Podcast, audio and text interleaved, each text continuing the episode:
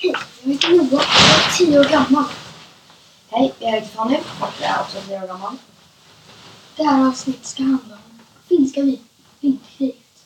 Bakgrunden är efter det finska inbördeskriget efter Finlands självständighet och fram till freden i Dorpat 1920 hade finska frivilliga det flera gånger deltagit i konflikter i Ryssland och dess närområden.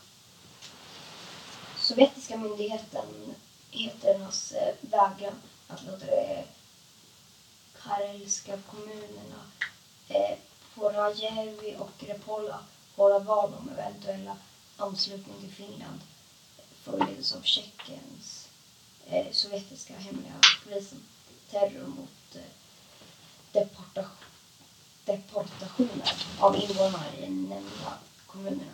Det förekom hög, högerextrema och öppet kom, kommunistfientliga rörelser i Finland. Framförallt Lapporörelser. Finland hade också samarbete med den tyska militären. Bland annat i utvecklande av ubåtsvapen. Allt detta bidrog till misstro mellan Finland och Sovjetunionen. Under 1930-talet hade Finlands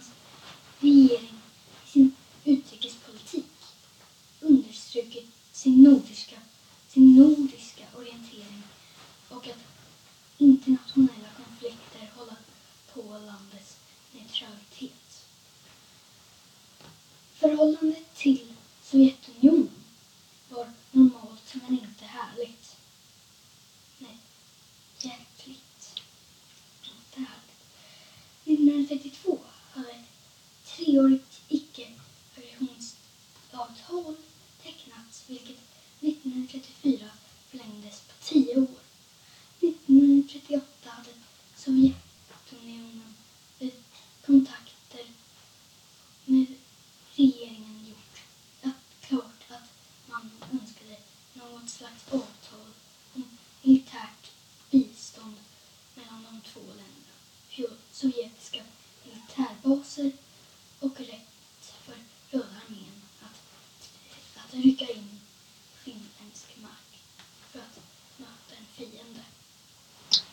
Nu ska vi prata om eh, själva kriget. Tidigt på morgonen den 30 november 1939 öppnade sovjetisk, sovjetiskt artillerield följt av alltså, mm, typ kriget, följt av att det inf- infanterade gick över gränsen på Karelska näset. Norr om sjön La- Ladoga, så? Jag tror Eh, Ja, ehm, och vid Petsama. Eh, nu kanske jag säger helt fel. Den officiella sovjetiska förklaringen till angreppet hänvisade till att ovannämnda skotten vid Majiniala vid Svund. Klockan 09.15 syntes två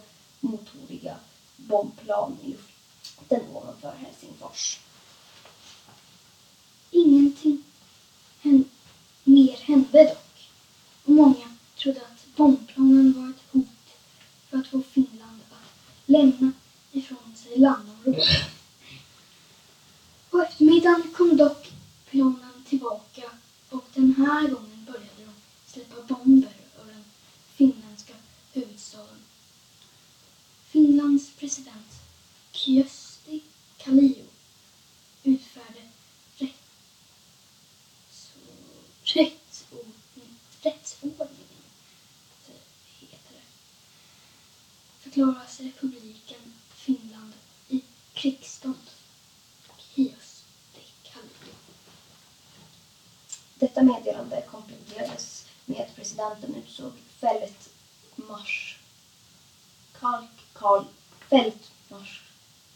Marskalk menar jag. Carl Gus, Gustav Man, Mannerheim till överbefälhavare.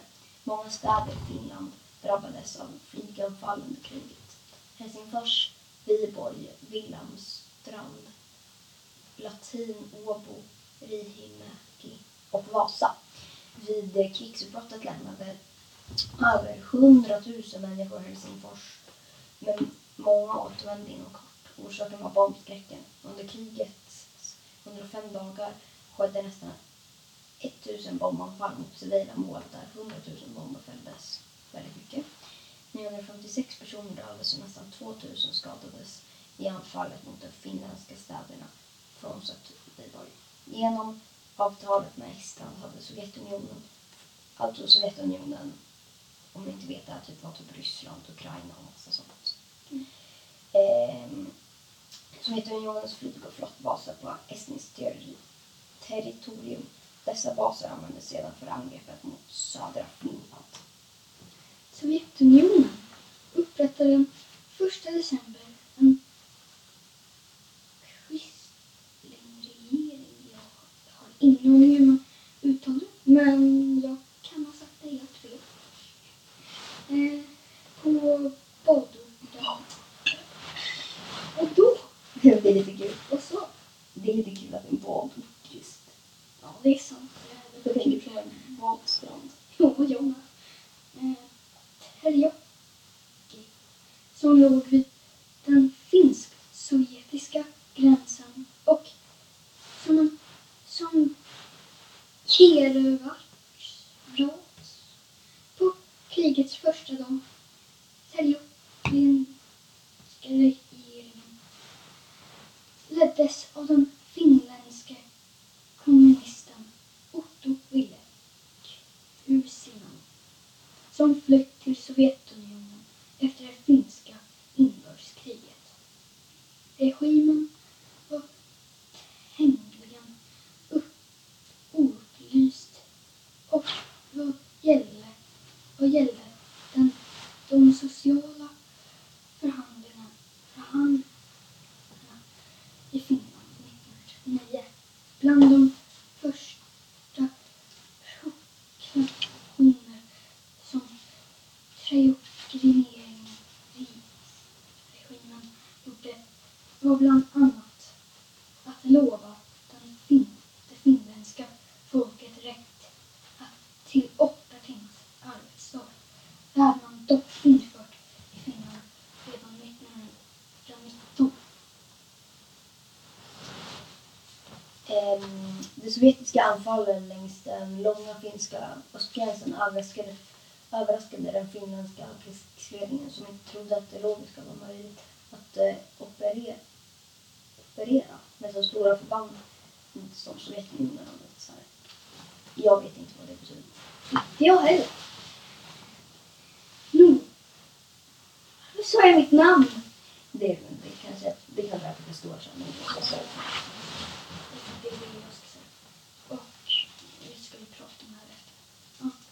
Finländska armén tvingades omdirigera förstärkningar som var på väg till Karelska näset, östgränsen. Man hade högst väntat sig att ryssarna skulle rycka fram re- regementen längs ö- ödemarksvägarna. Men, men de avancerade med armékår. Jag var mitt papper som flög. När, försvaret väl samlat sig så visade det sig att just underhållet till de här. förbanden var deras akilleshäl, häl, akilleshäl. Den finländska mattetaktiken som innebär att man försökte ringa, inringa sovjetiska förband visade sig vara så effektiv att hela den sovjetiska offensiven hade kört fast längs östgränsen till vid årsskiftet 1939 till 1940. Flera divisioner satt i mått ifrån Sa- Salla i norr och Ladoga i söder. Vid anfall runt Toljarvi norr i norr nej, Tol- Ladoga lyckades man besegra Besegra. seger om Besegra Två divisioner genom anfalla flankerna. Döda 4 000 soldater ur Röda armén och ta 600 fångar. Jag vill bara säga att du pratar, du pratar ganska långsamt. Ja, och Vilket jag att vi är redan inne på tio minuter sedan. ja, I striderna vid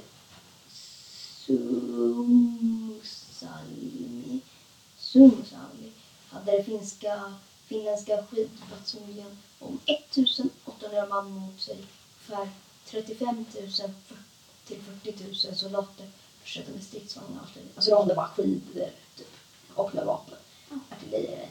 Efter att ha fått förstärkningar av den finländska finländska inledde striderna under julhelgen och man lyckades bryta upp det uh, sovjetiska s- 163 division i flera fraktioner, så kallade Motti.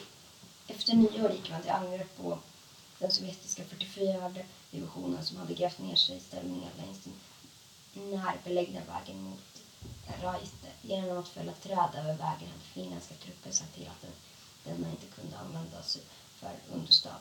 Slutresultatet blev att cirka 40 000 sovjetiska soldater som anfallit stupade 23 000. på Finlands beskäran Begäran. begäran de bröt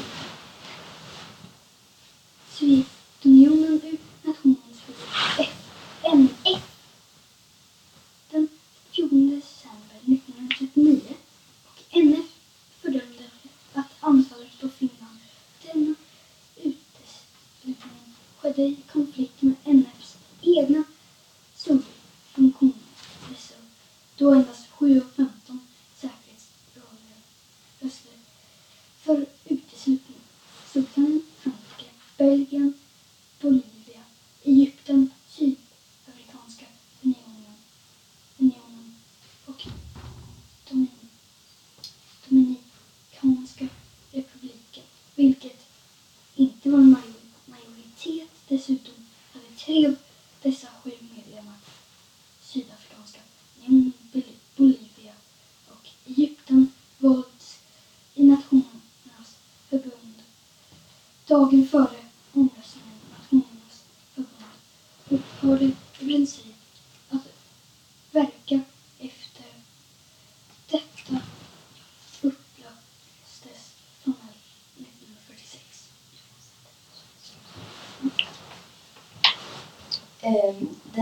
februari 1940 inledde Röda armén en förnyad offensiv på Karelska näset. De finländska trupperna kunde till en början hålla ställningarna men den 11 och 12 eh, februari lyckades de sovjetiska trupperna bryta igenom Mannerheimlinjen vid Läde på Karelska näset. Före genombrottet hade det finländska tredje divisionen.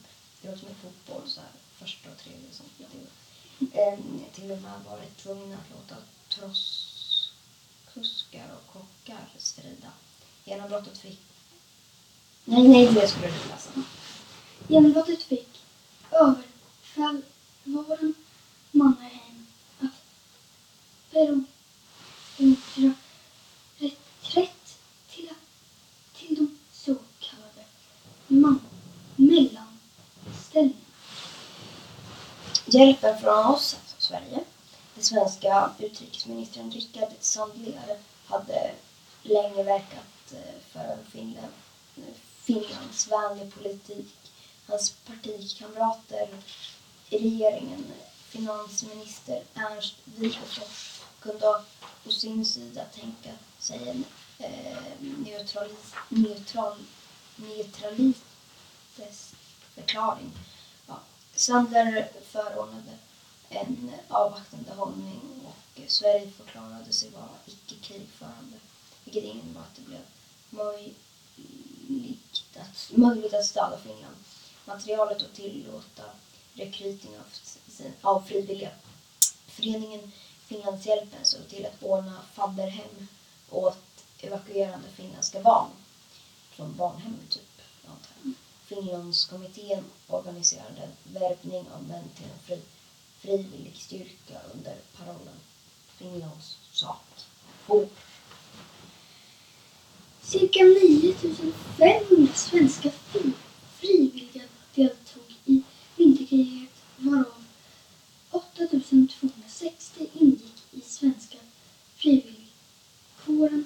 Denna anledde till i slutet av februari 1940 till Salafronten och övriga frivilliga tjänstgjorde omkring 200 fanns i kust, kustförsvaret i Pellinge. Cirka 200 läkare och sju- sjuksköterskor arbetade på militära och civila sjukhus. Svenska Röda Korset hade sände två ambulanser som upprättade två barnpass bassjukhus med fältsjukhus och Blå Stjärnan sände en hästambulans. 300 arbetare började i mars bygga en försvarslinje över öster om Fredrikshamn. eh, det sär, den särskilt uppsatta svenska frivilligflottningen i Finland F-19 med 12 jaktplan av typen J8 Gloster Gladiator och fyra bombplan av typen B4 Hardcore Heart. Är det vilka som kör dem eller? Ja. Ehm, deltog i strid med finska nation, nationalitetsbeteckning från den 10 januari 1940. Dessa kom från svenska flygvapnet men- och de 12 jaktplanen var en tredjedel av den svenska jaktplansflottan.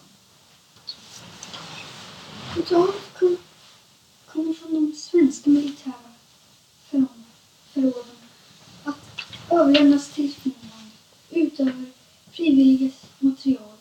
Bland annat 1000 nej, 131 000 gevär med fy- 42 miljoner patroner, 132 fältkanoner, 100 luft luftvärnspjäser, 85 pansarvärnspjäser med 256 000 granater och fyra flygplan. Åtta flygplan.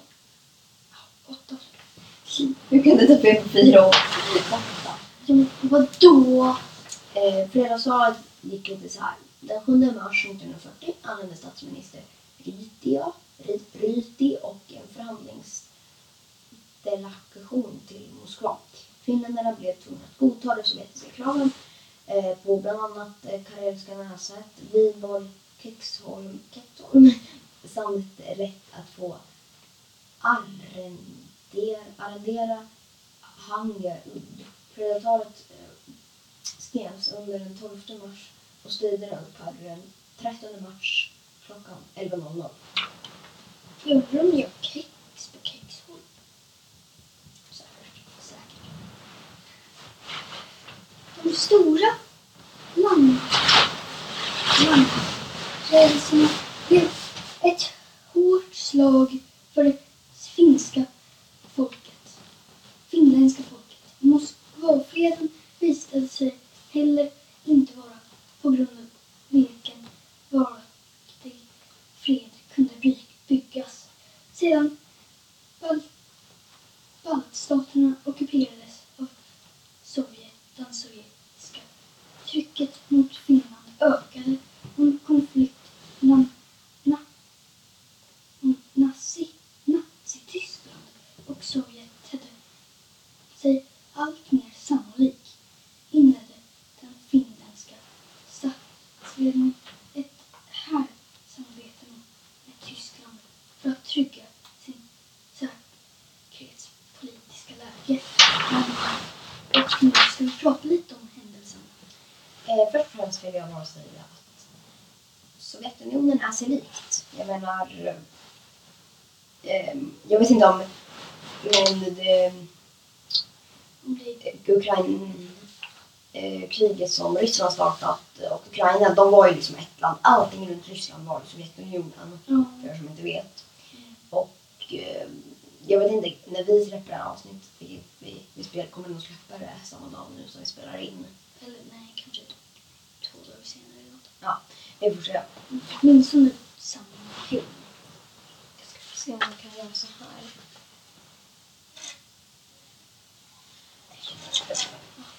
Här.